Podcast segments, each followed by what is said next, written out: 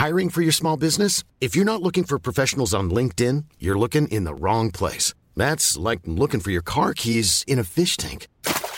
LinkedIn helps you hire professionals you can't find anywhere else, even those who aren't actively searching for a new job but might be open to the perfect role. In a given month, over 70% of LinkedIn users don't even visit other leading job sites. So start looking in the right place. With LinkedIn, you can hire professionals like a professional. Post your free job on linkedin.com slash people today.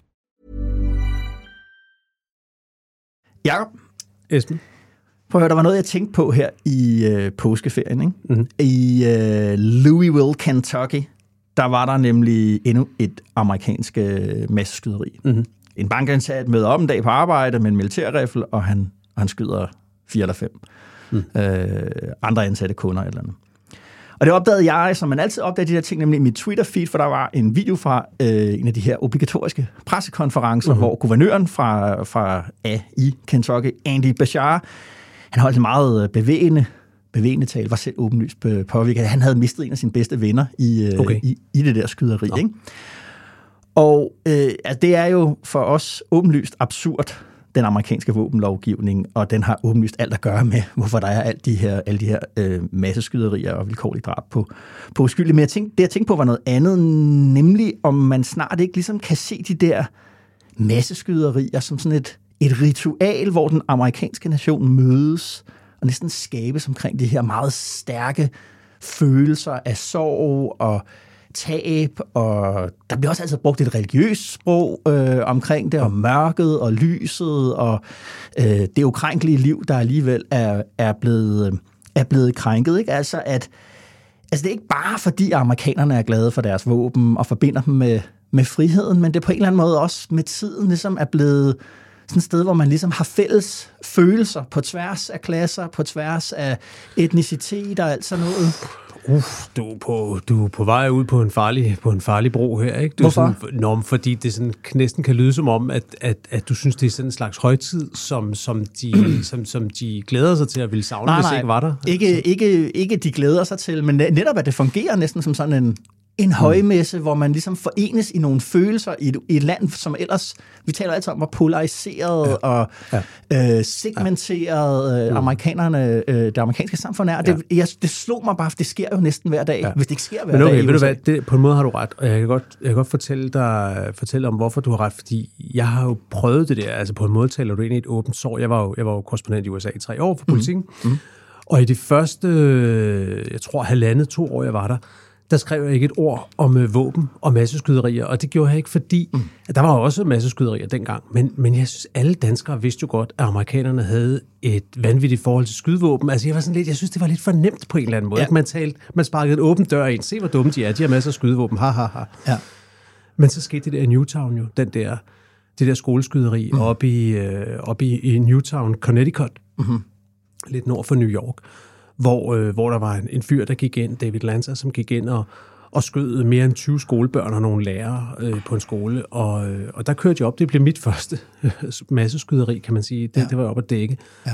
Og det kom til at præge mig, både vil jeg sige faktisk som menneske og som journalist meget dybt, fordi mm. jeg lærte så meget af det, og jeg havde nogle, nogle oplevelser der. Jeg har, jeg har aldrig dækket noget så voldsomt før, og havde nogle, nogle, nogle meget rørende oplevelser med nogle mennesker, som jeg stadigvæk er i kontakt med, skriver julekort til hvert år. Jeg tog tilbage og besøgte dem flere gange. Jeg har, jeg har ja. været der tilbage flere gange og skrive om det. Mm-hmm. Men det, jeg vil frem til, det er, at et af de aha-oplevelser, jeg havde der, det var så dagen efter skoleskyderiet, hvor jeg stod sammen med en hel masse andre fra verdenspressen, mm-hmm. ude foran den øh, katolske kirke i Newtown, som blev sådan et samlingspunkt øhm, i, i, i byen, og præsten i den der kirke blev et, blev et fænomen. Han var ligesom den, der, der forestod det, det her Ja, ja. ritual, du taler om. Han mm. samlede byen. Han satte ord på alt det, de andre ikke kunne sætte ord på. Det var ham, der mødtes med Obama, da han kom, osv. Mm-hmm. osv. Og så, så var folk inde og, og, og, og, og sørge inde i kirken, og når de så kom ud, så var der lavet et sted, hvor vi som journalister kunne stå, og hvor folk så kunne komme hen, hvis de havde lyst til at tale med journalister. Så mm. det var sådan en, øh, en respektful måde at, at tale med folk på. De kunne også bare gå den anden vej, hvis de, hvis de overhovedet ikke havde lyst til at tale med nogen. Ja. Men det, der så skete, når de kom hen, det var jo så, at journalister fra både fra Europa og fra Kanada stillede alle sammen det samme spørgsmål, nemlig, nu må I da forbyde skydevåben. Ja. Hvornår forbyder I skydevåben? Mm.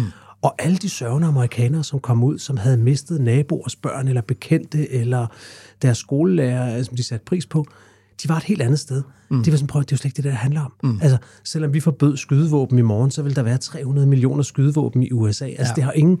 De, de, de synes, det var en grotesk diskussion, ja. fordi de var bevidste om, mm. at det var en diskussion, der ikke ville have nogen effekt, selvom mm. at man forbød de skydevåben. Og ja. på den måde boede de måske på en mere realistisk planet, end alle os, der kom ind udefra og mm. betragtede dem som nogen, der bor... Altså, vi bor simpelthen på forskellige planeter, hvad ja. det der angår. Ja. Det, det, det var sådan en eye-opener, som, ja. som, øh, som jeg i hvert fald tog med mig hjem, at mm. Og, og som jo er rigtigt. Altså, altså, ja, ja. Du, du, kan, fra det. Du, du kan ikke lige Nej. forbyde skydevåben i USA, bare lige sådan at forbyde. Så kan man gøre alt muligt i forhold til de her meget kraftige automatvåben. Der er selvfølgelig masser, man kan gøre. Ja. Og masser af økonomiske interesser, der gør, at det ikke sker. Men, selvfølgelig. Men ja, det er... Det, er jo bare blevet et fast uh, indslag, ligesom ja. uh, for længst. Ja, det er det. Uh, og, og, og vi kender talerne, vi kender ordene og sådan mm. noget, men jeg tænker bare, ligesom, måske er det det, der Altså, at det på en eller anden måde også er blevet kultur for amerikanerne. Obama holdt jo nogle af sine aller, aller bedste taler efter masseskyderier. Altså, der er jo den nede i, nu kan jeg ikke huske, hvor det var, men nede i en sort kirke et sted, hvor, hvor en, en eller anden vanvittig mand gik ind og skød en masse mennesker mm. i, en, i en sort kirke. Og, og hvor Obama jo, øh, jo stillede sig op og, og, øh, og sang Amazing Grace øh, Nå ja, i det du. Ja. Ej, jeg får næsten en klub ja. i halsen bare at snakke om det. Ja. Wow. Ja. Jakob, øh, vi, øh, vi, vi bliver lidt ved USA på mm-hmm. en vis måde. Vi skal jo øh, mestendels øh, blive det internationale i den her øh, ja. udgave af, af DK Pol herunder USA's forhold til våben og skydevåben og vold og sådan noget. Dog ikke internt, men eksternt og globalt. Ja. Vi skal tale om udenrigs- og sikkerhedspolitik, Jacob, og det skal vi gøre med udgangspunkt i det, der har været den, sådan, den helt store øh, europæiske og amerikanske sikkerhedspolitiske debat i den her uge øh, nemlig øh, den franske præsident Emmanuel Macrons interview med, med, med flere medier i flyveren på vej hjem fra, fra Kina. Ja, det skal vi snakke om. Ja. Det er fedt. Hvis målet var at komme på alle slæber, så kan man sige, det lykkedes i hvert fald. Ikke? Ja, det gjorde det. Og så har du været til fødselsdagsreception i Danmarksdemokraterne. Det er nemlig rigtigt. Nej, ikke fødselsdagsreception, til jubilæumsreception. Jubilæum, ja. 25 års jubilæum for, yes. som folketingsmedlem for Peter Skårup. For Peter Skårup, ja. ja. Og det synes jeg var en god anledning til lige at vende tilbage til, øh, til Inger Støjbergs øh, parti. Hvordan går det egentlig med dem? Ja. Og så skal vi optagte, Jakob, til den helt store klappekagefest i Tivolis øh, kongresscenter, hvor Alex Fanopslag inviterer LA'erne til oh, landsmøde. Yes. yes. Hey, Jacob, vidste du, at den franske præsident faktisk har sin egen version af Air Ja, hvad var det, den hed? Det, det hedder Cotam Unité som står for Commandement du Transport Aérien Militaire, luftvåbnets øh, kommando, tænker jeg. Øh, det skal jeg oversættes til. Ja. ja. Men altså, der er mange lande, der har en eller anden form for Air Force One. Det er bare sådan en lille land som Danmark. Vi har det der Challenger-fly, hvor der kan sidde, øh, jeg tror, otte embedsmænd og to journalister, ja. men altså, sådan er det vel et lille land. Jakob, skal vi ikke få pilotbrillerne på og øh, få dansk politisk journalistiks udgave af Cotam Unité i luften? Lad os flyve. Velkommen til DK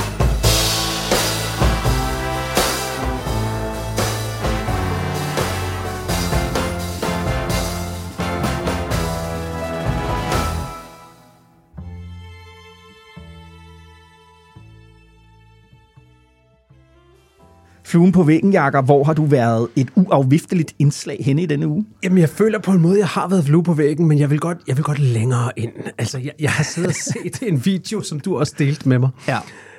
Og som øh, jeg ikke rigtig, jeg ved ikke rigtig, hvor den findes hen. Altså, vi har set den på YouTube jo. Ja. Og jeg har prøvet at kigge på Instagram og på Facebook, men der har jeg ikke kunnet finde den. Men Nej. det er en video, som partiet Venstre har lavet. Ja med Troels Lund Poulsen mm. og Stefanie Lose. Ja. Og de sidder i det, jeg må formode, er Venstres gruppeværelse det det. på Christiansborg, ja. i nogle stole. Ja. Og den var cirka fem minutter ud i et, og så taler de om det, som de jo taler om for tiden, om hvordan det så til Venstre, hvorfor de gik med i den regering, og hvorfor ja. de tror, at det nok skal ende ja. godt det hele, ja. og sådan noget. Og, og, og jeg er sådan forundret, og jeg ja. kunne godt tænke mig at have været flue på væggen.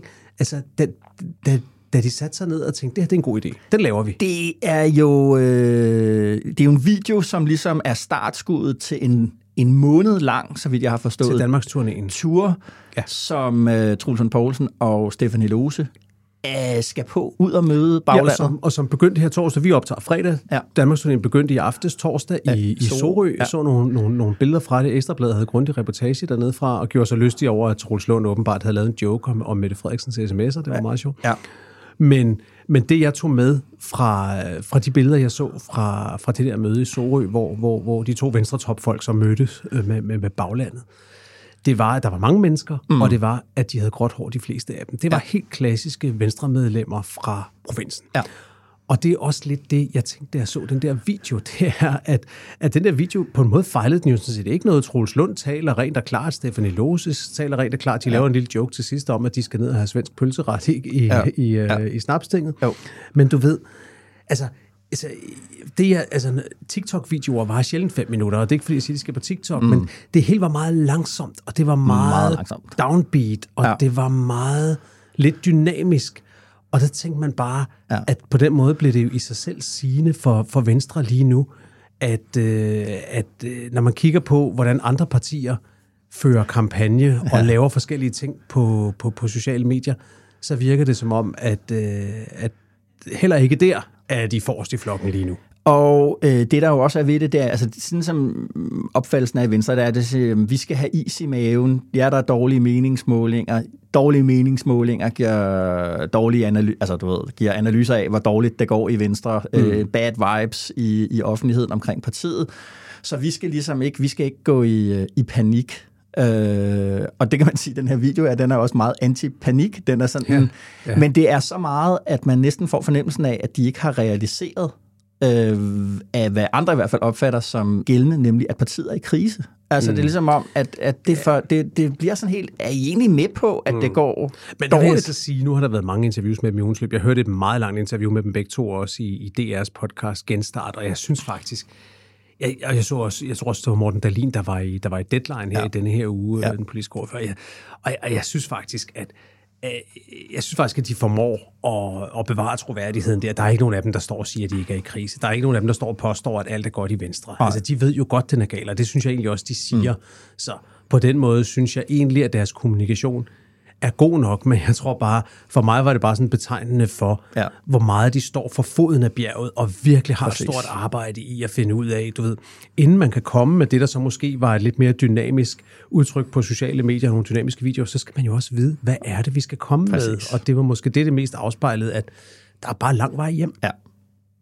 Alright. Nå, hvor vil du godt have været? Jamen, ja, jamen øh, ikke så langt væk øh, fra Venstres altså. Øh, statsministeriet. Ja da nyheden om, at 79 øh, procent af de afgivende stemmer til overenskomstforhandlingerne havnede på et ja. Mm.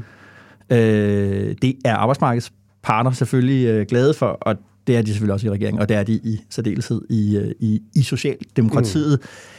Selvfølgelig, fordi at det er blevet så stort et ja, selvom at bededag øh, bliver afskaffet. Mm. Øh, og, og det er man selvfølgelig også, fordi at, at, at nu skal man ikke ud og gøre sig endnu mere upopulær med et indgreb og alt det der. Ikke? Jo. Men måske især fordi, at nu kan de se frem til, til, til to år med, med lønstigninger, store lønstigninger. Øh, det her er jo en overenskomst på det private område. Det kommer til at trække det offentlige arbejdsmarked øh, med sig. Mm. Øh, ikke 100%, men næsten på grund af den der såkaldte øh, reguleringsordning. Og det vil sige, det er jo lønstigninger ude hos nogle af de vælgere, som man måske ser Socialdemokratiet, ligesom enten har stemt Socialdemokratiet, på Socialdemokratiet ved, ved, ved 22-valget, og og som måske lige nu er forsvundet til andre partier, men kan ja. komme, hjem, komme hjem igen. Det er jo altså stadigvæk noget, det, der betyder noget for, for vælgernes stemmekryds øh, afgivelse. Det er jo det der, jamen, altså, når, hvis der kommer et valg om to år, lad os sige det, det er ikke helt usandsynligt, Øh, vil du stå sige, okay, er det egentlig ikke, mm. er tingene alt i alt ikke blevet, blevet mm. bedre? Ja. Øh, ja. Og det, det tror jeg, det, der vil jeg godt have set, hvad var øh, egentlig reaktionen, og så vil jeg gerne have set det i forhold til det, der vi har diskuteret sidste gang, vi lavede DK Pol, nemlig det der med seniorpensionen. Ja. Altså, for jeg tror ikke, vi nævnte det der, men kunne en af årsagerne være til, at, at Mette Frederiksen ligesom bøjet af, for når Pia Olsen Dyr og Morten Messersmith prøvede udfordringen på, vil I virkelig afskaffe seniorpensionen, ja eller nej? At hun ikke ligesom vil bidrage til endnu mere dårlig stemning ude hos, uh, ude hos, mm. ude hos de lønmodtagere, som, som vidderligt er meget bekymret for det der med, med, med oh, pension. Fordi du mener, at de stadig var i gang med at stemme, eller ja, hvordan? præcis. Ja, okay. Ja, måske, og, og, ja, ja. og vil hun nu ligesom frigjort, uh, nu er den, den del af operationen mm. er ligesom uh, jo, jo lykkedes, kommer vi til at se uh, Mette Frederiksen nu ligesom ja. uh, gå, i, gå i bræschen for det ja, forslag. Det, det bliver da også spændende. Jeg vil bare sige, mit indtryk er, at, uh, at hendes kvaler med seniorpensionen er ikke overstået endnu. Det, man kan tydeligt mærke, hvordan, uh, hvordan skriverierne fra, fra Christiansborg, mm. fra dem, der vandrer endnu mere, vandrer endnu mere rundt på gangene, end vi gør, at, ja at det er det, der bliver snakket om lige for tiden. Det er, tør de nu også det, og gør de nu også det? Jeg og... talte med en fra Venstre i går, og der var det heller ikke sådan... Altså, hvad jeg tænkte ligesom, okay, er det Venstre ligesom vil sige, okay, nu drejer vi ligesom armen om, nu har vi aftalt, og nu skal mm. vi gøre og sådan noget. Men her var det også sådan lidt, jamen, vi mødes med, med de partier, som er med i, i, i forligskredsen omkring uh, seniorpension. Det er jo også Socialdemokratiet, de kom med i forligskredsen mm. i 19, da de vandt statsminister øh, regeringsmagten, så kommer de med i det, og der vil de ligesom tage den, hvordan kan vi gøre det mellem de forskellige ordninger, så der ikke er to, men kun en, og, og så noget. Ikke? Så det er også der, synes jeg, det lød lidt som om, at det er måske øh, ligesom, vil man, øh, vil man tage luften lidt ud af, ud af det. Tror du, der er en blød landing på vej på den? Eller? Øh, det lød sådan. Okay, ja. men, men hvad så med verdens mest handlekraftige regering, der kan tage alle de ubehagelige beslutninger? Jamen, det er jo det, vi har talt om flere gange, at, at det, man har forregnet sig på der, det er, ja. at bare fordi man har flertallet, så, så, så, så har man ikke legitimiteten. Nej. Og, øh, og i nogle tilfælde så heller ikke alle forligende øh, på plads. Det, det, det, ja. Men det kunne de jo. De kunne ja. jo sige, at jamen, vi går ikke med i det her forlig mere. Okay, ændringerne mm. gælder først efter næste ja, valg. Ja, men, øh, du ved, ikke? Ja. Nå, men det vil jeg bare godt have set, ligesom, hvad, ja, ja. hvad var reaktionen? DK er Altingets ugenlige podcast, der udkommer hver fredag. Brug den som del af din analyse af politik og samfund. Abonner på DK Pol, hvor du hører dine andre podcasts. Alright, Jacob. Inden vi når til Macron og den store geopolitik, så har du været til, til reception hos uh, Peter Skorup. 25 ja. år som uh, folketingsmedlem. Ja. Hvordan, øh, hvordan lidt reportage fra, fra, ja, en, reportage. Fra, en, fra en festlig dag? Ja, altså, øh, altså det er jo, der er mange sjove Jeg elsker faktisk at gå til sådan nogle receptioner, og det gør jeg dels, fordi man tit møder nogle folk, man ikke lige får talt med, men der er jo så meget at, at se på og lægge mærke til, fordi at man kan se, hvem der kommer, og man kan se, hvem der ikke kommer. Mm. Og her kunne man for eksempel se, i hvilket lokale det blev holdt. Det blev holdt i sådan et mellemstort lokale på Christiansborg i et af sidegemarkerne til Snapstinget, som er Christiansborgs restaurant. Ja. Det er sådan et halvstort lokale, men Peter Skårup er jo en relativt stor parlamentariker gennem mange år. Det må man sige. Og, og det lokale blev jo også propfyldt, og der blev meget varmt derinde undervejs. Og, og der var en, øh, en øh, fra Danmarksdemokraterne, der, der også sagde til mig undervejs, ja, men det havde de da også snakket om. Heller et propfyldt øh, mindre lokale, end et, halvt, et, et halvfyldt stort lokale. De kunne også fyldt det ned i fællessalen, ja. så havde det set lidt mere halvtomt ud, ikke måske?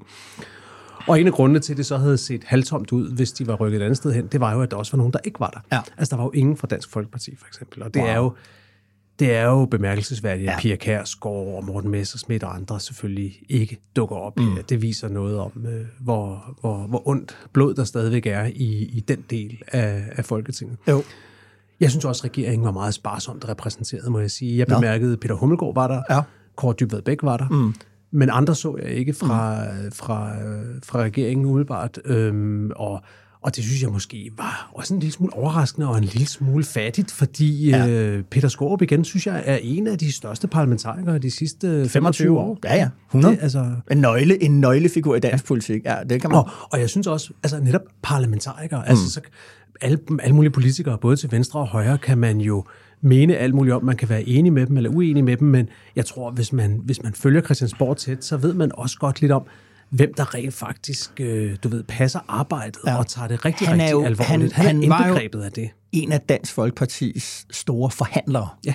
Altså, det var ham, øh, jo helt, øh, hvad skal man sige, sådan symbolsk er det jo ham, der sidder sammen med Bertel Hårder, øh, Søren Krab og Jesper Langballe og forhandler udlændingeloven i 2002. Det er gennembrudsforlidet, øh, mm. eller hvad man skal sige, for, for Dansk Folkeparti. Det var, det, var, det var vigtigt for dem, det var vigtigt for VK-regeringen den der gang, og, og altså øh, Søren Krav, øh, Jesper Langballe og Bertel Hårder, de havnede jo på et tidspunkt i øh, noget, som de, øh, hvad det hedder, andre, der var der, var bange for, simpelthen blive en regulær håndgaming. Det blev også refereret til til receptionen, hvordan Bertel Hårder rejste sig på et tidspunkt ja. og kastede alle papirerne hen Præcis. over bordet. Og, og råbte af ja. Jesper Langballe, og du ja. kalder dig selv præst. Ja. Det, er jo, det er jo Niels Prejsler, den daværende departementchef, og så Skårup, der ligesom får øh, de der hjul til at Som er at, de at to køre. rolige lokale, der får samlet det op bagefter. Der ved, at der skal jo landes en aftale. Nå, men så det var interessant at være der, men ja. det, det, der, det, der især, øh, det især bemærket, det var jo så, ud over alle dem, der ikke var der, det var den manglende energi i lokalet, må jeg også bare sige. Jo. Altså, der blev holdt taler af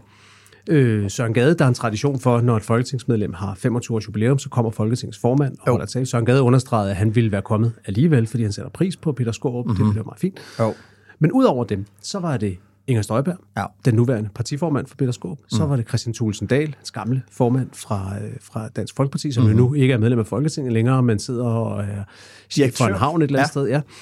Og, og så var det Peter Skåb selv. Jo. Det var, hvad der var af taler. Nå. Og du ved, når man hørte dem, så blev det sådan lidt så, så var det lidt ligesom at være til sådan en familiefest, hvor mm. talerne, du ved, kun er sjove for dem, der selv holder dem og hører dem, du ved. Altså, lidt for mange anekdoter om Peter Skåb, der er kommet for sent til tog, og drillerier mellem Tulsendal og Skåb om, at den ene holder med Liverpool, og den anden holder med Arsenal, du ved. Som, ja. Det er sikkert sjovt for dem at gå og drille hinanden ja. Med det, men for alle os andre, du ved, Nå, nå, øh, jamen sjov for jer, men det, det er jo ja. lidt ligegyldigt, ikke Jo. også? Og det blev lidt blodfattigt mm. i betragtning af, synes jeg, at de tre mennesker, Støjberg, Tulsendal og Skårup, mm. det er tre af de mest vigtige parlamentarikere Ja. i de sidste mange, mange år. Ja. Og det der, det var ligesom, hvad de havde, du ved. Mm.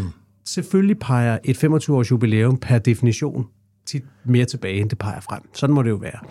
Men det her pegede rigtig meget tilbage, og man blev efterladt med fornemmelsen af, at der ikke var meget energi i det der Danmarks Demokratshow, og som jeg også synes blev forstærket af, at, at, at mange af de folk, man så, det var jo så også gamle, nu afhoppede DF'ere, eller helt frafaldende DF'ere, øh, nogle af folk fra presseafdelingen, gamle Paul Lindholm, som mm. har været en, en stor figur i Dansk Folkeparti, ja. som åbenbart nu kunne jeg forstå er tilbage på en slags deltidsjob i Danmarks Demokraterne, ja. og Men Men Søren Jacob- Espersen var der. Du ved, jeg synes, der, ja. manglede, der manglede simpelthen noget, og jeg gik derfra med et indtryk af, at Danmarksdemokraterne, det er ikke et parti. Øh, nu snakker vi om, om, om øh, du ved, lidt, lidt sløve vibes i, i Venstres video der. Der er godt nok også sløve vibes i det her. Men er det ikke også fordi, altså er, er pointen faktisk ikke øh, endnu større, nemlig at altså det som, når, når Inger Støjberg ligesom skal fortælle om, hvad er det nu, øh, Danmarksdemokraterne skal Ja. ja. i dansk politik, så siger hun, jamen det er jo for, at, at hun vil genetablere VKO-tiden øh, af alliancen, den del af Venstre, der ligesom lå der mellem ja. øh, Jakob Ellemann og, og, og Dansk Folkeparti. Og det er det, der ligesom er projektet at genskabe det der. Mm. Og det er jo nostalgi som politisk strategi, man, Ja. øh, man, man taler om der. Ikke? Og Jo. det, det er jo lidt det, der er lidt med Danmarksdemokraten. Det virker, altså et er ligesom, at Dansk Folkeparti altid ligesom havde en, en nostalgi var en vigtig del af deres budskab. De talte ligesom til en forestilling om, hvordan tingene havde været engang i Danmark.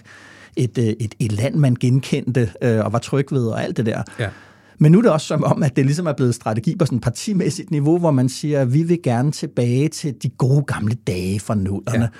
Altså, det vil sige, at den store udfordring for, for Inger Støjberg og Danmarksdemokraterne er, at hun skal transformere sig selv om til en politisk tidsmaskine. Ja. Og der synes jeg jo sådan lidt, at jamen, jamen, jamen, historien er jo gået. Dansk Folkeparti øh, og de borgerlige vandt et meget vigtigt slag omkring udlændingepolitik. Vandt det på den måde, at Socialdemokraterne øh, anammede øh, erkendelserne og indsigten og overtog politikken. Og det vil sige, at tiden er gået Ja. for, for Danmarks Demokraterne. Og, det, og så, så, jamen, så bliver det jo sådan lidt et, et museum og et erindringsfællesskab. Øh, Ja. Fællesskab, hvor kan, kan I huske, hvordan det, Og hvad fedt det, også var i er? nålerne? Og ved du, hvad det også er? Det er jo også et familieparti, altså som Dansk Folkeparti jo lidt altid har været, og som jeg så, jeg tror, øh, var det Frihedsbrevet, eller hvem var det den her uge, der skrev, at, at Morten Messerschmidt faktisk nu lidt meldte ud, at der skulle gøres op med det der. Det skulle ikke være et familieparti længere, Nej. altså et parti, hvor koner og kærester får forskellige, enten bliver ansatte, eller også stiller op og alt sådan Ja, ja. Sådan har Dansk Folkeparti jo ja. ja. været i høj grad. Ja. Og det er Dansk Folkeparti, eller det er Danmarksdemokraterne jo også, altså bare Peter Skåbs øh, hustru, Therese Skåb, var mm. kandidat til, Ja. til Folketingsvalget, og Inger Støjberg i sin tale fremhævede hun, hvordan at hendes nabo øh, var en del af partiet. Du ved, det, Ja, ja. det er et familieparti. Ja, ja, ja. Søren Espersen og hans datter er jo begge Ja, repræsenteret. Niese, tror jeg, det er, ja. Nå, ja, jeg tror, det er hans datter. Ja, det er datter. Ja. Susie Jensen. Ja. ja, det er rigtigt. Hvis man så alligevel skal øh, sige noget pænt, fordi øh, det synes jeg, man skal, øh, om, om folk generelt, og også om Peter Skåb, som Jo. jeg har meget respekt for som parlamentariker, så synes jeg, at han selv lidt reddede den reception til allersidst. Han holdt jo tale til sidst. Mm. Og, øh, og efter lidt, øh, lidt drilleri, altså som, øh, som vores gode kollega Erik Holstein sagde, man kan sige meget pænt om Peter Skåb. Han er ikke god til at være morsom. Hans joke faldt sgu lidt til, til jorden. Den eneste gang, folk grinede, det, det var, da han var ufrivillig morsom, og hvor han kiggede op og sagde, hvorfor griner I? men, men, men til sidst sørgede han for en lille smule svung, som jeg synes, der var behov for, hvor han ligesom talte om, hvad, hvad det indebærer at være folketingsmedlem. Hvad det er for en forpligtelse, man mm. har i forhold til at repræsentere borgerne, mm. tage deres bekymringer, lytte til dem, bringe dem ind på borgen, og sørge for, at de bliver taget alvorligt og bliver, og bliver hørt mm. i, øh, i magtens gemakker, så at sige. Mm. Og det synes jeg var...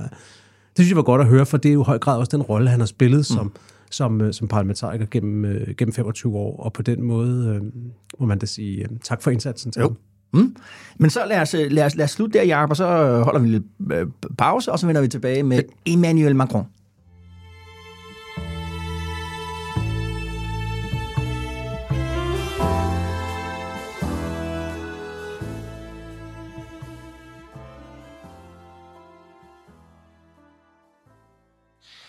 European sovereignty could seem as a strange word. For years, this concept may have sounded like a French fantasy, or perhaps like European wishful thinking. I have to say, when I delivered a speech in La Sorbonne, September 17, a lot of comments were about, okay, European sovereignty, this is a French idea, this is just a speech. It will never happen. Mm. It will never happen. Ja, Det var Emmanuel Macron, der påbegyndte et, øh, et, et foredrag i Haag, nok, i, ja. i Holland, øh, om Europa og, øh, og suverænitet, som han taler om her. Ja. Øh, og det holdt han umiddelbart efter, at han er vendt hjem til Europa fra den der meget omtalte tre-dages tur, tror jeg det var, til mm. Kina, mm. hvor han, øh, han fik hele hele øh, røde, al røde løber og øh, militære øh, opstilling og march, og, og mødtes rigtig meget med Xi Jinping, øh, op til seks gange, tror jeg nok det var, ja. og havde, havde mange taler. Og han havde en fransk delegation af erhvervsfolk med sig, der, der fik nogle handelsaftaler øh, med hjem. Og det var så øh, på hjemturen, at han i øh, Kotam Unité øh, lavede... Øh, altså Air Force One. Air, Air Force One. Air Force... Øh, øh. Som, øh, som han, øh, som han øh, hvor han gav et interview til det franske, den franske avis, der hedder øh, Les Echos, som jeg tror, man kan sammenligne en lille smule med børsen. Ja, det er en slags forretningsavis. Ja, øh, og til Politico, som jo kan sammenlignes lidt med alting. Ja, ja, de er bare ikke så gamle som os. Nej. De gør det meget godt. Og det interview, det satte øh, den udenrigspolitiske og sikkerhedspolitiske verden i brand, ja. Ja, det gjorde det. Og, Overreaktion det, eller ej? Det, der startede, det første, jeg så, det var et retweet fra dig, tror jeg, ja. med, hvor, du bare, hvor du bare skrev aus. Og når du siger aus, så kigger jeg altid, hvad jo. der er sket. Og jo. det var, fordi du havde retweetet en af dine store favoritter, ja. den britiske politolog uh, Helen Thompson, mm-hmm. som havde skrevet sådan noget i retning af, at uh, Macron... Uh, hvad var det nu?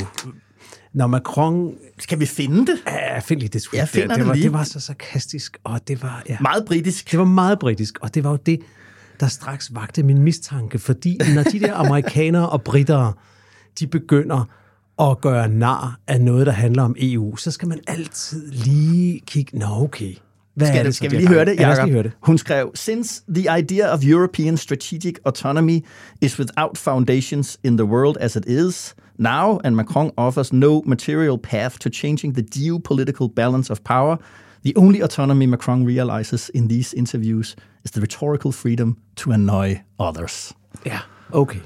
Så alt, hvad han siger, er varm luft. Han ja. viser ikke nogen vej derhen. Mm. Så det her, det har ikke anden funktion, end at han bare skaber en masse ballade. Det er sådan set bare det, en fransk idé, som han sagde der i, i, i, ja. i, i, Lige præcis. Hun, ja. hun bekræfter sådan set det, Macron også siger. Ja. Nå, og så, så, så skete der jo det, at jeg begyndte at læse lidt mere hen på det interview. Jo. Og så læste jeg øh, interviewet i Politico, ja. som jo per definition var på Jeg tror også, det var en fransk version, men ja. det var jeg læste på engelsk. Ja. Og så læste jeg interviewet i Lisico. Ja. Og det er jo to, det, det er jo fantastisk, så ja. forskellige de interviews er. Lad os, lad os, lad os gå ind i det, øh, Jan, fordi det, det, du sagde til mig, at du, du synes, der var, at det her mm, til dels ligesom var lidt oversættelsesproblemer, lidt, ja. du ved. Ikke? Så tænkte jeg, lad os, så jeg har også læst det på Politico, og så ligesom tænkte, okay, jamen, så gik vi dybt ned i det. Ikke? Okay, fedt. Altså, øh, i Politico-artiklen, det er jo det, de fleste har læst, ikke? fordi du spurgte også på Twitter, skal jeg skrive ud det der med, at hvis man læste det på fransk, så, så det fraråder jeg lige, fordi folk kan ikke lide, at man slår dem oven i hovedet med deres manglende fransk kundskaber. Nej, nej, nej. Nå, men i Politico-artiklen, så siger mm. han, citat, øh, det, er det, som, det er det citat, de fleste har hægtet sig fast i, det første citat, tror jeg, mm. som der rigtig er mm. i den artikel. Ikke? Det er, The paradox would be that overcome with panic, we believe we are just America's followers. Uh, Macron said in the interview, og så kommer det følgende, the question Europeans need to answer is, is it in our interest to accelerate a crisis on Taiwan? No. The worst thing would be to think that we Europeans must become followers on this topic and take our cue from the US agenda and a Chinese overreaction. Mm-hmm. Det er det engelske citat. Og faktisk så er det en sammenskrivning af to udtalelser i det der franske interview, som man, man går ud fra, sådan som man læser det franske interview, så virker det som om, at de har, det er basically et båndudskrift, de ja, har, har lavet der fra gangen i interviewet. Ikke? Og de to citater der, det der med øh, paradokset er, hvis vi panikslagene det ene, det kommer ligesom et sted fra i interviewet, mm. og det andet øh, omkring Taiwan kommer et andet sted fra. De er ret langt fra hinanden, og de kommer i to fuldstændig forskellige kontekster, ja, faktisk. lige præcis. Ja. Ja. Fordi det første, det første citat om det der med panikken, øh, det er faktisk på et tidspunkt, hvor de sidder og taler om den amerikanske IRA, altså den der øh, Inflation Reduction Act, som er amerikansk industripolitik. Ja, industripolitik. Præcis, ja. Ikke? som et af vores yndlingsemner, Yes. øh, Jacob. Ikke? Og det er der, han afslutningsvis siger det her med, at, øh, og jeg har prøvet at oversætte det, sådan, det ville være paradoxalt, at vi er i en situation, hvor vi arrangerer det, der udgør en ægte europæisk strategisk autonomi i en panikrefleks, gør os til følger af amerikansk politik. Mm. Det er der, han siger det der med panikken. Ja. Og så er det faktisk først, øh, altså det vil sige, det, det den handler om, det er, det er jo det her med, de spørger ham om russisk energi lige inden også, det der med, at mm. vi er i panik over, åh, vi kan ikke få energien fra, fra russerne, så nu må vi få den fra amerikanerne og Katar i stedet. Altså at vi ligesom er rystet på grund af noget med energipolitik. Ja. Ja. Og øh, det bliver så sat sammen med det der spørgsmål om USA og Kina, hvor han rigtig nok siger, det, det citat er jo, er jo sådan set øh, fint nok øh, oversat, bortset fra, at det ikke er, han ikke taler om en amerikansk agenda, men en amerikansk rytme. Mm. Øh, jeg ved ikke helt, og, det, og, og det, det falder inden for det, han taler om der på det tidspunkt, det er faktisk mere Kina, end det egentlig er USA. Mm. Nå, Spørgsmålet er jo så ligesom, øh, om det ligesom så river tæppet væk under den der reaktion. Det er jo ikke kun amerikanerne, der har været sure over det. Nej, der er jo mange, der har været sure over det, og de er sure over, de vil sure over tre ting. Ikke? De er sure over, at de føler, at han, øh, han svigter Taiwan Ja. ved ligesom at sige, at det er ikke Europas krig, det der, hvis der ja. bliver en krig i Taiwan. Ja. Den kan vi ikke kæmpe, og vi skal mm. passe på med lidt at blive suget ind i den. Ja. Det andet, han siger, det er, at Europa må stå øh, stærkere i egen ret, mm-hmm. og det er så blevet udlagt som om, han nu disser USA. Alt imens USA er ved at redde røven på Europa over i Ukraine, ja. så kommer han og siger, at vi skal Ja. klare os uden dem. Ja. Og det tredje, det er, vel, at han er blevet kritiseret for ikke at være tough on China, ikke at være ja. hård nok ved Xi Ja. Jinping. Ikke? Ja. Og jeg synes, det interessante er, at alle de tre ting er jo faktisk ikke helt rigtige, hvis man læser interviewet. Og der vil jeg sige, hvis man skal læse det, så vil jeg anbefale, at man går på Duolingo og får lært fransk, og så læser det i Lesico. Ikke også? Fordi Ja. det er, som du siger, et rigtigt interview, hvor mm. der er nogle spørgsmål og ja. nogle svar. Ja. Det Politico gør, det er, at de har meget, meget få Macron-citater i deres artikel. Mm. De er plukket fra forskellige steder i samtalen, som mm. du siger, mm. og så er det sat sammen på en, synes jeg nogle gange, ret manipulerende måde. Der er for eksempel et sted, som jeg lagde mærke til, ikke? Jo. hvor at de refererer den øh, kinesiske øh, præsident Xi Jinping, mm. og siger, at øh, han har sagt, at alle, der troede, at man kunne påvirke Beijing, altså Kina, i forhold til Taiwan, de er helt afsporet. Og så skriver, så skriver Politico i en mellemsætning her, og Macron synes at være enig i den betragtning. Og så kommer der så et Macron-citat, som helt sikkert er afgivet i en helt anden sammenhæng. Ikke? Ja. Så de ligesom, de ligesom får det til at se ud som om, at Macron står og knupper skuldre med Men har du læst ned i bunden af det der interview? Der, Ja, ja. der, der, der Ja, ja. noterer Politico ligesom øh, lidt fornærmet. At, øh, Meget fornærmet. At, at øh, de her citater har været til citattjek. Ja. Øh, som de konstaterer, det er åbenbart en fransk tradition, og også øh, en tradition i andre øh, europæiske lande, parentes bemærket, herunder Danmark. Ja. øh, at, øh, at det er i hvert fald noget, man altid tilbyder. Ja. Øh, og nogle steder tror jeg, det er obligatorisk. Jeg tror, at politikken mm. skal deres øh, citat til citat. til. Nå, men under alle omstændigheder, de, de, de, de føler sig nærmest krænket på deres, ja. øh, på deres Ja, de journalistiske skriver jo, frihed. at, at de modvilligt har sagt ja til det for at få interviewet. Ja. Men jeg vil også sige, hvis de har sagt ja på de betingelser, de selv beskriver, så er det jo helt, øh, så er det jo helt uhørt, fordi citattjek er selvfølgelig egnet til at rette fejl og misforståelser, mm. men det betyder jo ikke, at kilden kan komme tilbage og sige, ej, jeg vil hellere sige det sådan her, Ja, ja, eller ja, et eller andet. ja, Så ja, hvis, ja. du ved, hvis, hvis man har noget på bånd, og det ikke er en fundamental misforståelse, Ja, ja. så kan man jo ikke ændre det i forbindelse med citattjek. Jeg synes, jeg synes nemlig også, det virker sådan lidt klynkeagtigt fra Politico der, for de citerer mm. ham jo nærmest ikke for noget. Mm. Og så kan man samtidig netop se, at der er en fransk avis, som faktisk har formået at få et, du ved, hvad jeg gætter, er to avissider langt interview Ja. ja. ud af det. Ja. Ja. Altså, sværere var det så åbenbart heller ikke. Men lad os lige tale om øh, det, det Macrons verdensbillede. Ja, hvad, er det, hvad, hvad er det. han taler om? Fordi øh, han refererer også til, til en tale, han holdt i 2000, en meget berømt, i hvert fald i Europa, og i hvert fald i Frankrig, berømt tale i 2017, øh, da han lige er blevet præsident. Øh, i, på det universitet, der hedder Sorbonne. Okay, men altså, altså, hans idé, det er, at Euro, det europæiske projekt, det er at opbygge det, han kalder europæisk suverænitet, som han talte om her. Det vil sige, en eller anden form for statsdannelse. Vi skal have en udenrigs- og sikkerhedspolitik forenet, vi skal have en forenet penge- og finanspolitik, en forenet energi- og klimapolitik og en fælles industripolitik. Og så er hans analyse, er, at øh, jamen, den idé, den introducerede jeg i 2017, der sagde alle, jamen det er jo bare fransk snak, øh, men se hvor langt vi faktisk er kommet efter mm. covid og efter finanskrise og, og, og nu også efter, efter krigen.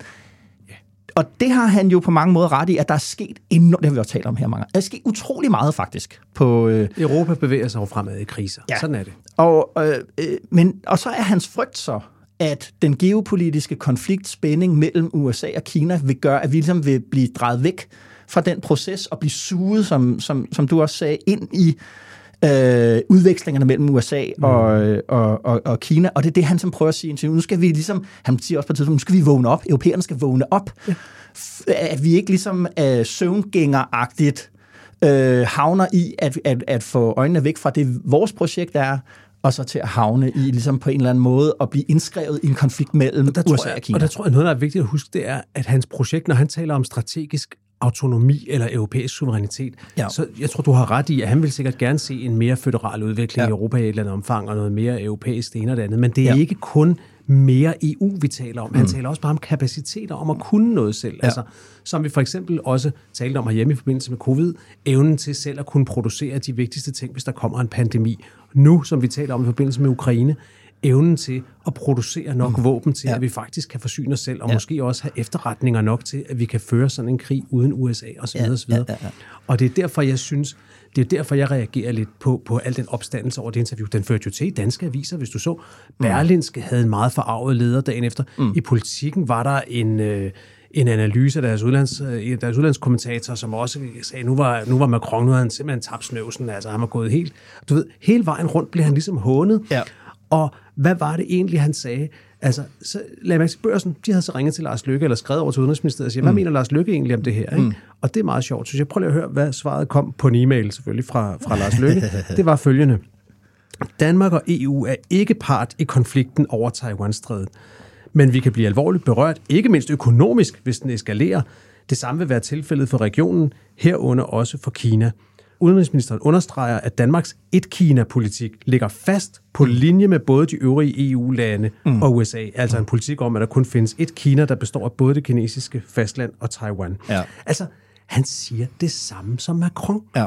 Og det, det er jo bare det, altså, mm. du ved, faktisk så, så siger han det, tror jeg, som rigtig, rigtig mange europæere tænker. Det kan godt være, at der er nogle af de østeuropæiske lande, I meget som, høj grad. Som, øh, ja. som er mere vrede over det, fordi mm. at de føler et endnu stærkere behov for at stå fuldstændig cleanet ja, op den, af USA. Den, øh, den, den polske øh, udenrigsminister, tror jeg, der var, eller statsminister. Jeg, jeg tror, premierminister. Ja, premierminister sagde, vi har ikke brug for mindre USA i Europa, vi har brug for mere. Mm. Og det er jo klart, de, de står jo i sådan en meget ja. situation, hvor de siger ligesom, kan Frankrig, jeg tror endda, de stille spørgsmål. Kan Frankrig mm. komme og, og redde øh, de baltiske ja. lande? Svaret er nej. Men ja. det spørgsmål, som både den polske premierminister og alle andre jo også skal kunne svare på, det er, mm Hvem er det så, der skal komme og redde Europa, hvis USA får en Trump 2, uanset ja. om man hedder Trump eller DeSantis eller hvad? Altså bevægelsen ja. går jo i retning af America First.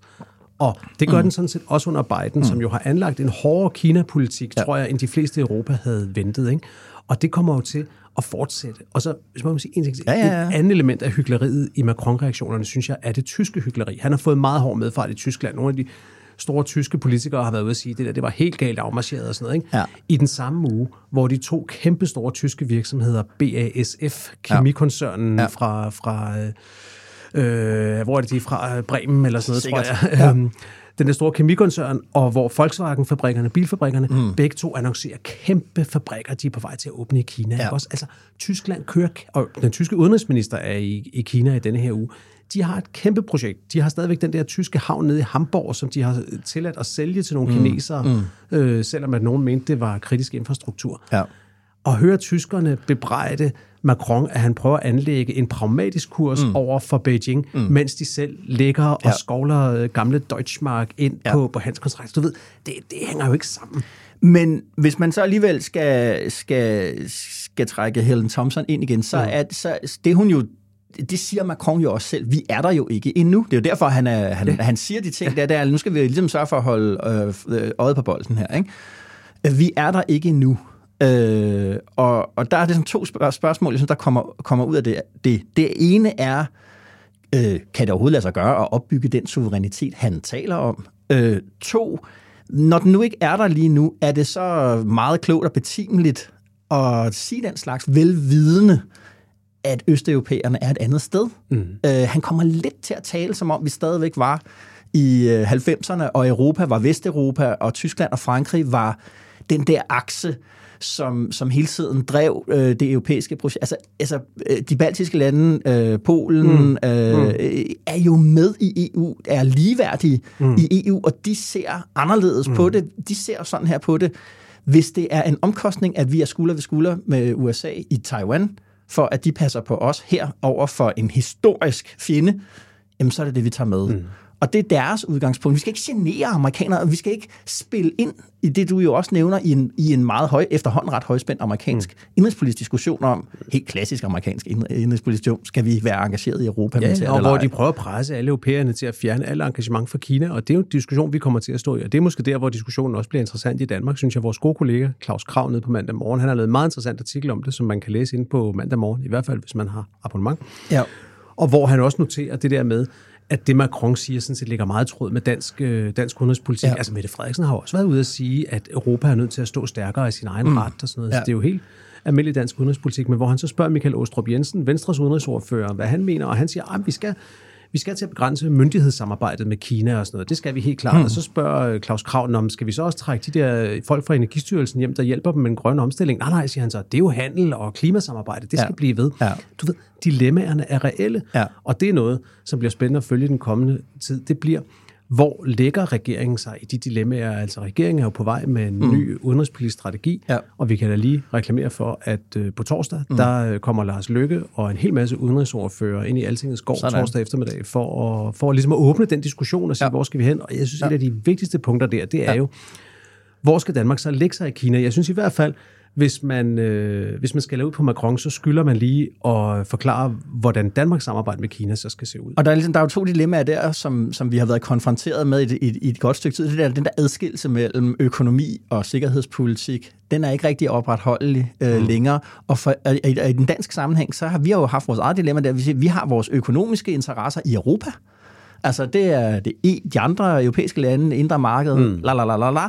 Men vores sikkerhed, den fik vi fra englænderne og amerikanerne. Og, og der er jo nogle, altså englænderne, USA, hvad hedder det, Storbritannien er ude af EU, og, øh, mm. og amerikanerne kan, altså, det, det, det, det er nogle helt konkrete de, historiske dilemmaer for, for Danmark. Helt klart, og, og synes jeg også nogle, også nogle virksomhedsstrategiske dilemmaer, fordi altså Danmark hjælper jo for eksempel Kina rigtig meget med at etablere øh, grøn energi med, og etablere du ved, mere, mere energivenlige boliger, og også med at etablere bæredygtig energi, vindkraft for eksempel. Ja. Men som jeg forstår det, så er Vestas, som engang havde ret mange aktiviteter i Kina, nu helt ude, fordi de oplevede, at kineserne, de, øh, de, de kiggede godt efter, hvordan de vindmøller så ud, ja. og så begyndte de at bygge dem selv, ja. og så lavede de bare kinesiske Vestas-møller, ja. og øh, og det må også tælle med, når mm. regeringen skal, skal sætte sig ned og lave. Altså Lykke har jo været ude at sige, at han godt vil forny den her danske. Vi har jo faktisk en økonomisk samarbejdsaftale med Kina, mm. som et af de få europæiske lande, mm. hvis ikke det eneste, har vi sådan en. Og Lykke har sagt, at den vil han gerne forny. Ja. Det skal vist være lidt mere realistisk den her gang end sidste gang, men, men, øh, men det er jo der, hvor vi er nede hvor det bliver, ja. hvor det bliver rigtig konkret, og hvor øh, det ikke er nok bare at forholde sig til, til overskrifterne i, øh, i Politico.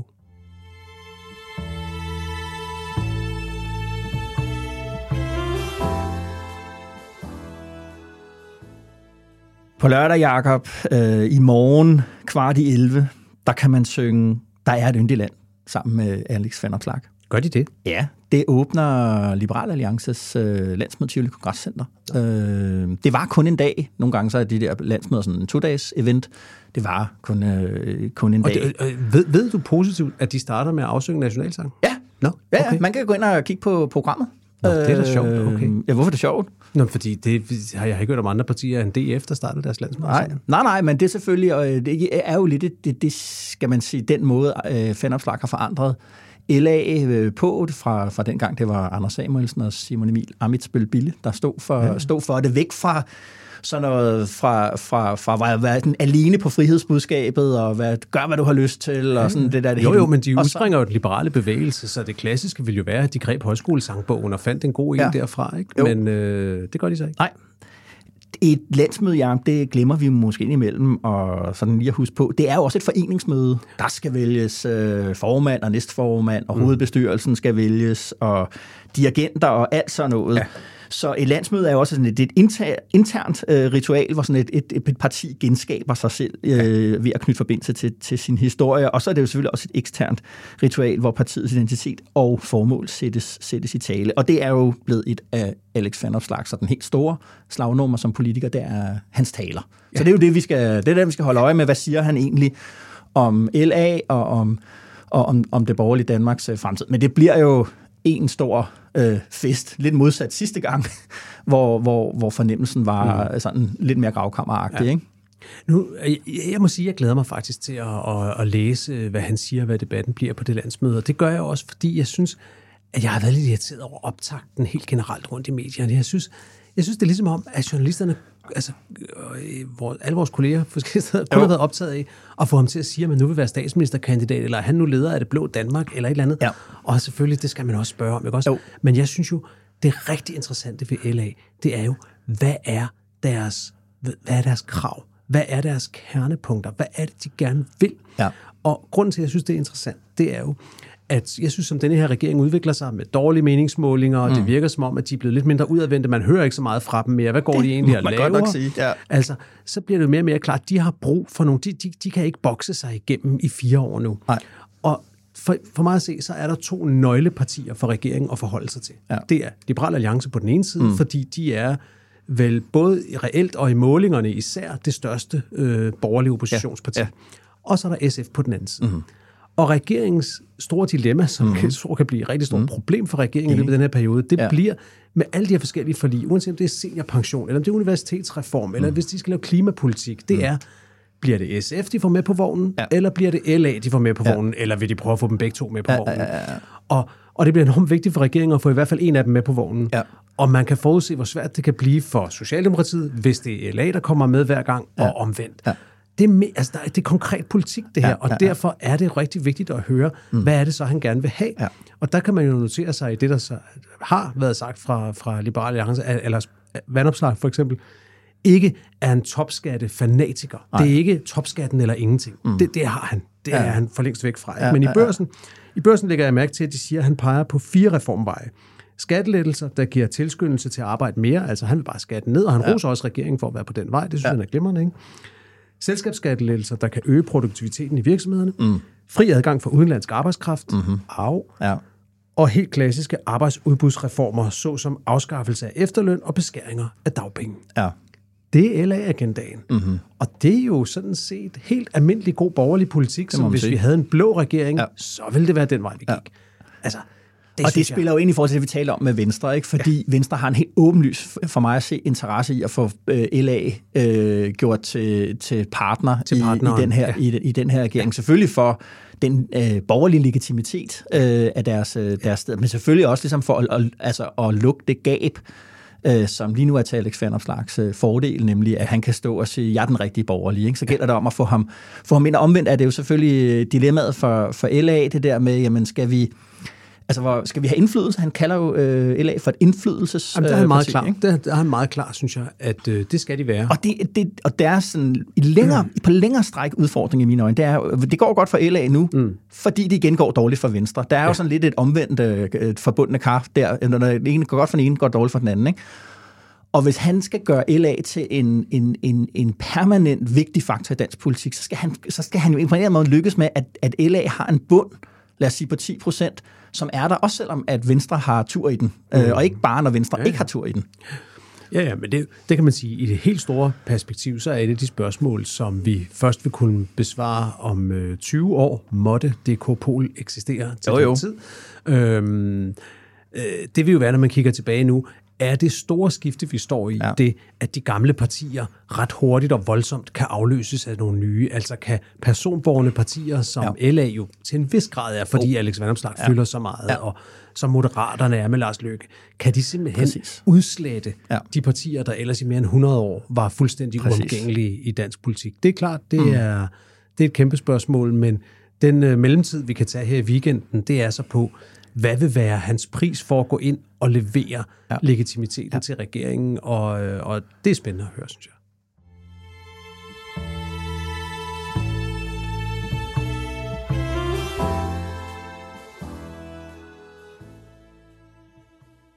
Weekenden, Jacob. Hvad, hvad, hvad står din rock and roll tilværelse på? Jeg, jeg er glad for, at du siger rock and roll, for det er nemlig der, vi skal hen. Nå. Altså, jeg skal, til, jeg skal faktisk til Simon og Garfunkel-koncert. Wow!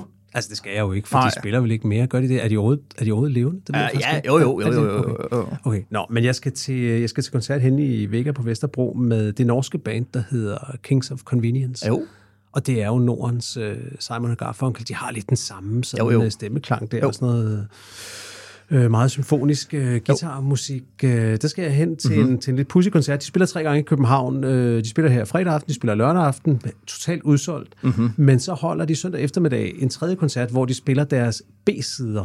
Og det er jo sådan noget for gamle mennesker som mig, der kan huske dengang, der kom det, der hedder LP'er, du jo. ved, vinylplader. Ja, ja, ja, ja. Så udkom der jo et hit, jo. Men da der også er en bagside på sådan en vinylplade, så lå der jo altid en eller anden sang, som ingen hørte om på B-siden. Jo.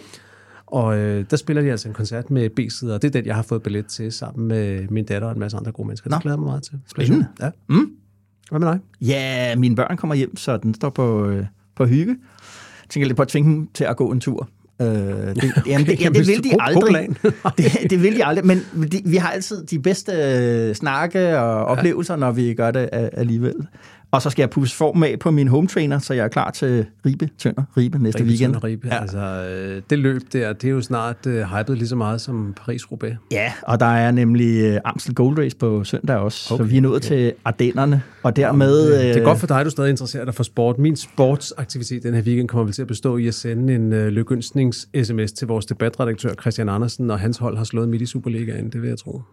AGF? Øh, ja, AGF, ja. ja. Men der er meget andet godt at sige om ham. Jo, ja. okay. Anbefaling, Jacob, hvad har du med på, øh, på, til, til lytterne? Oh, jeg har sådan en god anbefaling med. Jeg er, efter lang tids fravær fra streamingkanalerne, så er jeg kommet, så er jeg kommet lidt tilbage. Og mm-hmm. det er jo fordi, at der er kommet fjerde sæson af en serie, som jeg egentlig var gået en lille smule død i. Mm-hmm den sæson, der hedder, eller den serie på HBO, der hedder Succession. Har, ja. du, set, har du set noget af det? Ja, jeg, jeg, jeg, den er for ubehagelig. Ja, jeg kan den er utrolig ubehagelig. Altså, det, det, er jo dybest, det er jo historien om et stort amerikansk medieimperium. Man mm. tænker sådan noget Rupert Murdoch-agtigt. Ja. Øh, familieejet. Familieejet. Ja. Waystar hedder det i serien. Og det har jo sådan patriark Roy Logan i spidsen. Og i allerførste afsnit i sæson 1 er han jo meget tæt på at krepere. Ja. Og så starter øh, magtkampen, hvis ikke den allerede var i gang, om hvem der skal overtage. Ja. Og så ender han jo med at overleve og vende tilbage. Og så hele serien går sådan set ud på de tre børns og alle mulige andres magtkamp om at køre sig i position til at overtage efter den her patriark. Ja. Og patriarken, han kører dem rundt ja. til højre og venstre og øh, snyder dem hele tiden. Og jeg tror, jeg faldt af midtvejs i sæson 2, for det er sådan set den samme historie, de fortæller hele tiden. Det er skide gode skuespillere og sådan noget, ja. men det er den samme historie. Ja. Nu kom sæson 4, det blev meget hypet rundt omkring der begyndte jo at ske det. Altså, altså Economist begyndte jo at dække begivenhederne i Succession som nyheder. Du ved, i deres nyhedsbrev begyndte de at skrive ja. nyheder, hvor de skrev sådan noget med, det har ikke været muligt at få en kommentar fra Roy Logan og sådan noget, som altså er hovedpersonen i serien. Ja. Nå, så nu er, nu må jeg med på det igen. Okay. Og jeg må indrømme, den leverer. Mm-hmm. Og det, du skal høre nu, du skal mm-hmm. høre et lille klip fra det, det er så, vi er inde i sæson 4, episode 2. Mm-hmm. Og der sker det, at Roy Logan, han er som sædvanligt i gang, patriarken, han er i gang med alle mulige manøvrer, ikke? Jo. Og, øh, og han er blandt andet i gang med, og øh, han, han er blevet træt af, at han synes, deres version af Fox News, mm-hmm. jeg kan ikke huske, det hedder et eller andet, det PGN eller sådan, de har sådan en tv-kanal, som er Fox News, mm-hmm. og han synes, han synes, det går for dårligt. Altså, de er stedet 15 procent det, det seneste år, men udgifterne er jo stedet 40 procent. Ja. Og øh, han er træt, han synes ikke, de er dygtige nok, så han stiller sig op nede på gulvet, nede i newsroom, midt ude på gulvet, kalder folk sammen for stabelsen.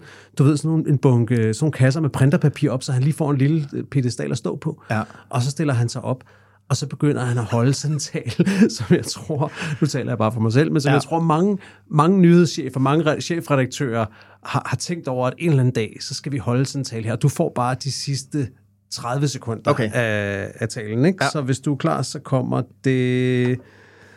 Så kommer det her. Anyone Anyone who believes that I'm getting out, please shove the bunting up your ass. this is not the end. I'm going to build something better, something faster, lighter, Mina Wilder. And I'm gonna do it from in here with you lot. You're fucking pirates!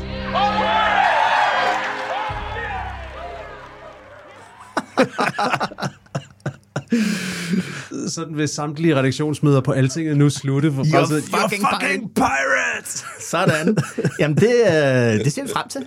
Ja. Og så vil jeg sige, når man så har set det, og hvis man er chefredaktør og ser det der og tænker, den der, den skal jeg også holde, den der tale, så vil jeg bare lige anbefale, at man også øh, går frem og ser episode 3, så kan man overveje, om det er, om det er, om det er prisen værd. det er der, vejen at gå. Der, der, sker nogle ting. Så Okay. okay. Succession sæson 4 hermed anbefalet. Mm-hmm. Hvad med dig? Jo, øh, jeg Der har... en meget stor bog ved siden af dig. Ja, og jeg tror faktisk, jeg har øh, anbefalet den før øh, på grund af noget andet, øh, men nu tager jeg den frem igen. Okay. Øh, det er en bog, der hedder Empire of Democracy, The Remaking of the West Since the Cold War, 1971 til Jeg tror 2017. pokker, du ikke har tid til at se Succession. Den er skrevet af en, der hedder Simon Reed Henry.